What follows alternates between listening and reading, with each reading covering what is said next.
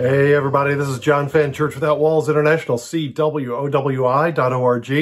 Encourage you to visit our website. We're a house church uh, network among many nations, all gathered together under the, the process of discipleship in the Lord, and we rotate homes and rotate who leads each week.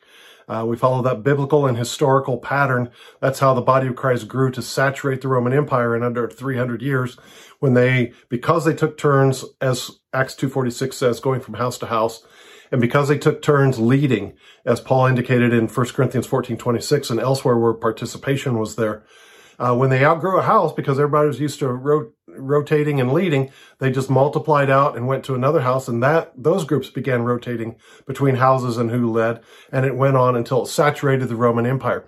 That's what we do, Church Without Walls International. if you go to cwowi.org, you can sign up for my weekly thoughts, which is a, a weekly teaching that comes out on Fridays, U.S. time. My monthly e-newsletter. It's in those two things where I put notices and links to our Zoom meetings, web conferences, in-person conferences, and things of that nature. So um, anyway, about the discipleship process. Today, talking about they're both right. And this has to do with peace in the body of Christ. The days, if you'll recall back in December of 2019, the Lord appeared to me and he said, the days are coming and now are upon you where your, where your faith will become precious to you. And I've contemplated that ever since.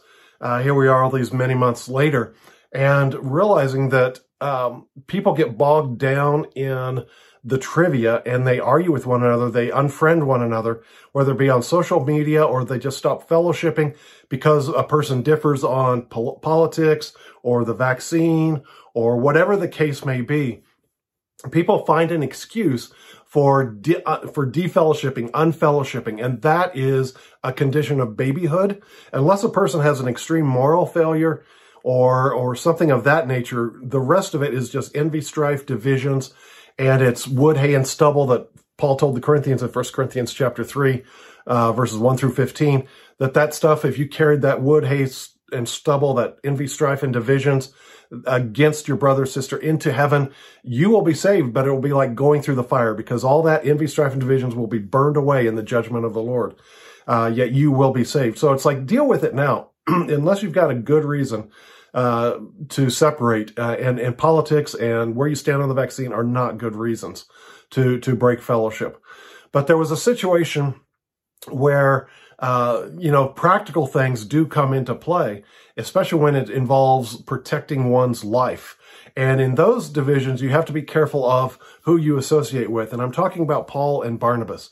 So I want to give you a little background here to show about how both of them were right in the stance that they took and how the temporary, the parting of ways was only temporary. For later in life, Paul would talk about his fellowship with Barnabas, his ministry with Barnabas. He would talk about John Mark and bringing him for he's profitable to the ministry. It's what he wrote to Timothy. And so we we realized that there was a division between Barnabas and Paul, but it was not a lifelong division. It was only over one topic, and they did not break fellowship. They did not break their friendship over it. They just went in different directions of ministry for a time being before coming together again as a team and uh, and uniting in ministry. Now, what we have here is Barnabas. Now, Barnabas is first mentioned in Acts 4:36, and Barnabas means son of consolation, some some uh, son of comfort. He is a bridge builder. And we see this characteristic why the apostles named him son of comfort or son of, of consolation. Because he's mentioned there in Acts 4.36 and in Acts 9.27, when Saul of Tarsus gets saved, all the apostles are afraid. They don't want to meet with, with the future apostle Paul. But one man, Barnabas, takes him and introduces him to the apostles.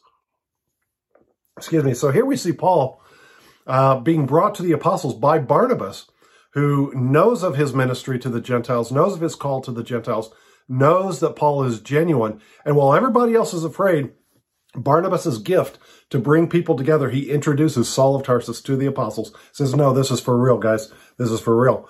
Excuse me again. And so in Acts chapter 11 and verse 21, 22, we're told that when in Acts 8, 1, we're told all the disciples left Jerusalem except for the apostles because the persecution was so severe. And then in Acts uh, 11, in verse 17, it says that when some of them left Jerusalem because of the persecution, they didn't only go to Judea and Samaria, like Acts 1 says, they went on to Cyprus and on to Antioch and started ministering to the Greeks. So this is the first time that in mass that non-Jewish people are hearing the gospel.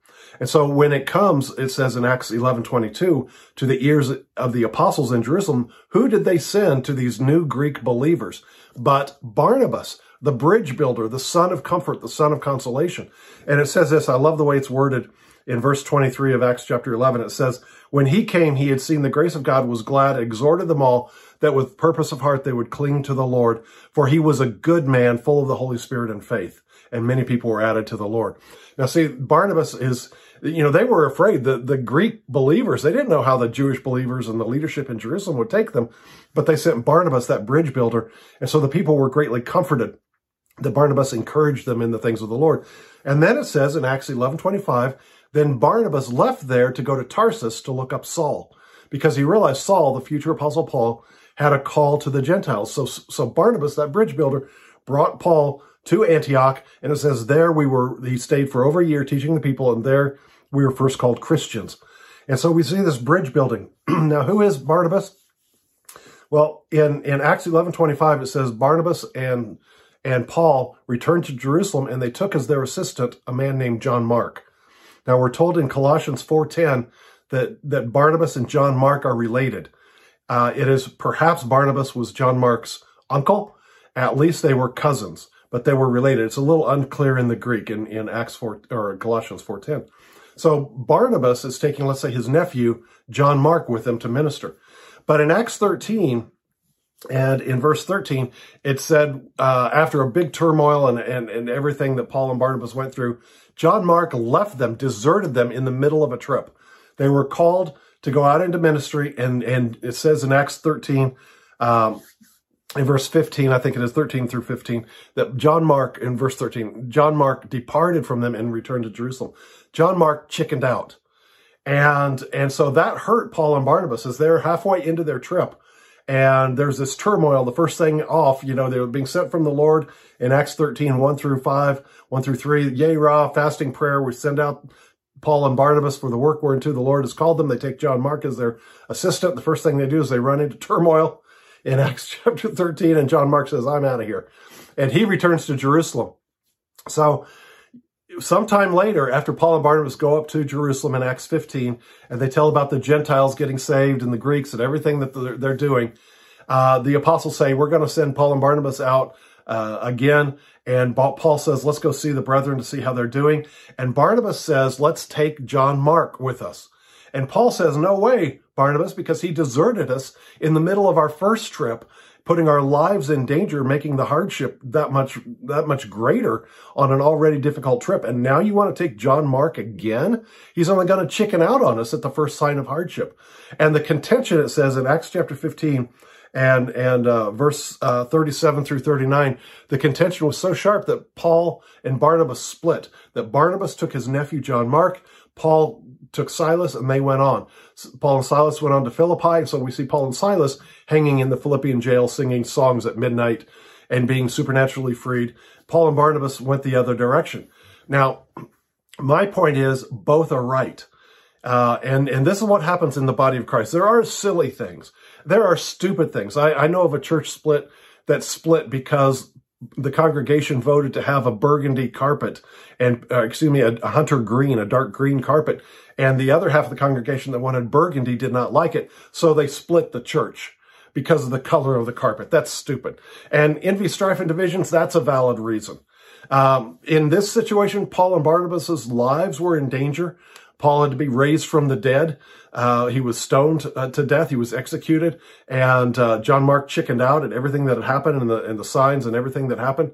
Uh, and John Mark chickened out on this and left them. And Barnabas says, I want to take him again, let him prove himself. Barnabas is always that bridge builder, always seeking reconciliation. And that's where the difficulty comes in because it could be a spouse, it could be a friend. And the way you handle things are differently. Somebody in that relationship is going to be a Barnabas, a bridge builder, has that pastor's heart to bring them along, to give them yet another opportunity.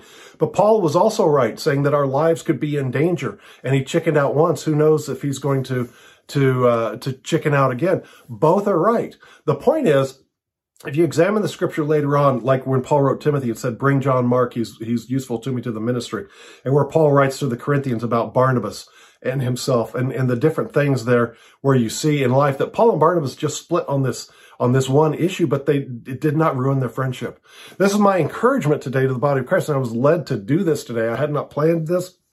It's just, Father, what do you want me to talk on? What do you want me to share today? And this just kept coming up about Paul and Barnabas, how both were right, but it did not end a friendship. They parted ways on one particular issue. Uh, but but but they came together again in ministry. You can write find Barnabas' name in to Corinth and John Mark it uh, to Timothy, and, and, it didn't ruin their friendship. Galatians chapter two, you know, Paul and, and Barnabas are together there in Galatia. I mean, it, it was just this one issue. Today in the church world, so much of the time, it's like if you disagree to disagree, then that means a, an end of the relationship. And that, that's just immaturity. That's just babyhood. That's childishness. We need to put aside the differences, take the high road, whether it be politics, vaccine, or pre-trib, no-trib, untrib, whatever the case is. Lay these things apart. What we do in house church is this. We lay our differences at the door. When you come through that door into somebody's living room, you're celebrating Jesus. You're celebrating Christ in you, the hope of glory. We're celebrating who we have in common. And the rest of it, it doesn't care what the shape of the earth is, if you're pre-trib, mid-trib, no-trib, uh, for the vac, uh, vaccine, against it, whatever the case is, it doesn't matter. What matters is Jesus. And I'm telling you, I'm telling you by the Spirit of God that the time now is in the body of Christ to focus on who we have in common, not what we have in difference in departing. And shame on anyone who has broken fellowship uh, with others because of differences of some of these trivial things that I just mentioned.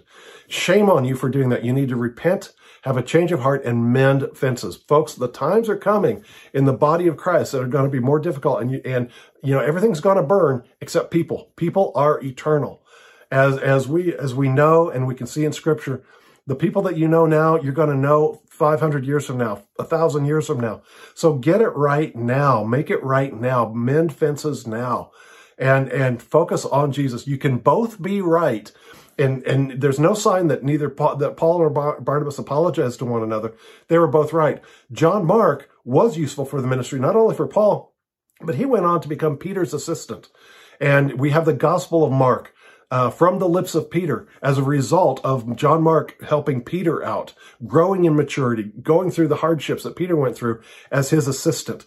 And, and we have that, but we also have Paul and Barnabas together in ministry as well. Both were right for this instance, uh, and it did not end the friendship. So, uh, blessings to you. Make peace as much as it lies within you, as Paul said. And, uh, hope that's a blessing to you. All right. Bye bye.